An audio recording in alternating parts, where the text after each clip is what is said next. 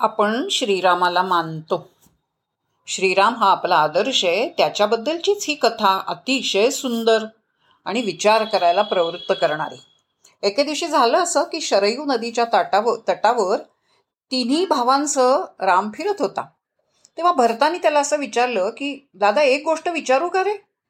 अरे माता कैकईनं तुला वनवास मिळावा यासाठी जे कारस्थान रचलं ते कारस्थान म्हणजे राजद्रोह नव्हता का रे?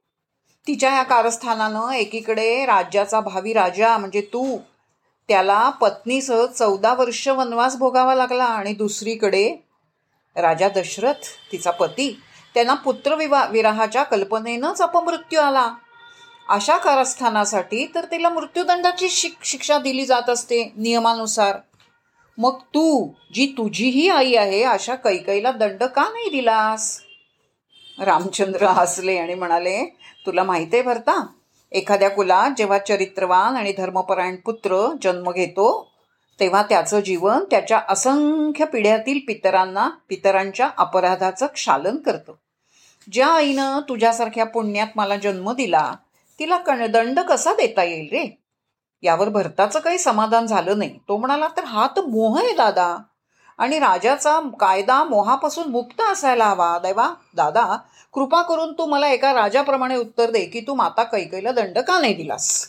असं समज की तुला हा प्रश्न तुझा लहान भाऊ नाही तर अयोध्येतला एक सामान्य नागरिक विचारतोय. श्रीराम गंभीर झाले.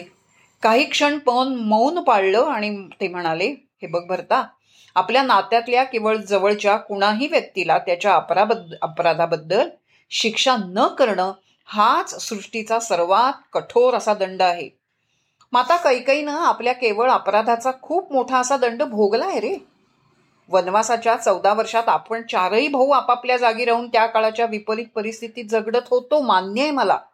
पण माता कैकई प्रत्येक क्षणाला आणि केवळ प्र फक्त मरणच अनुभवत होती. आपल्या एका परालासाठी तिनं आपल्या पती गमावला.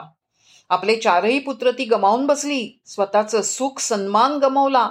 आणि तरीही आपल्या हातून घडलेल्या अपराधाच्या सततच्या जाणीवेतनं ती कधी मुक्त होऊ शकली का रे? कधीच मुक्त होऊ शकली नाही. वनवास संपला तर सगळेच परिवारातील उर्वरित सगळे सदस्य आनंदी आणि सुखी झाले. पण तिला कधीच समाधान लाभू शकलं नाही. कुठलाही राजा कुणा स्त्रीला यापेक्षा अधिक कठोर दंड काय देऊ शकेल रे?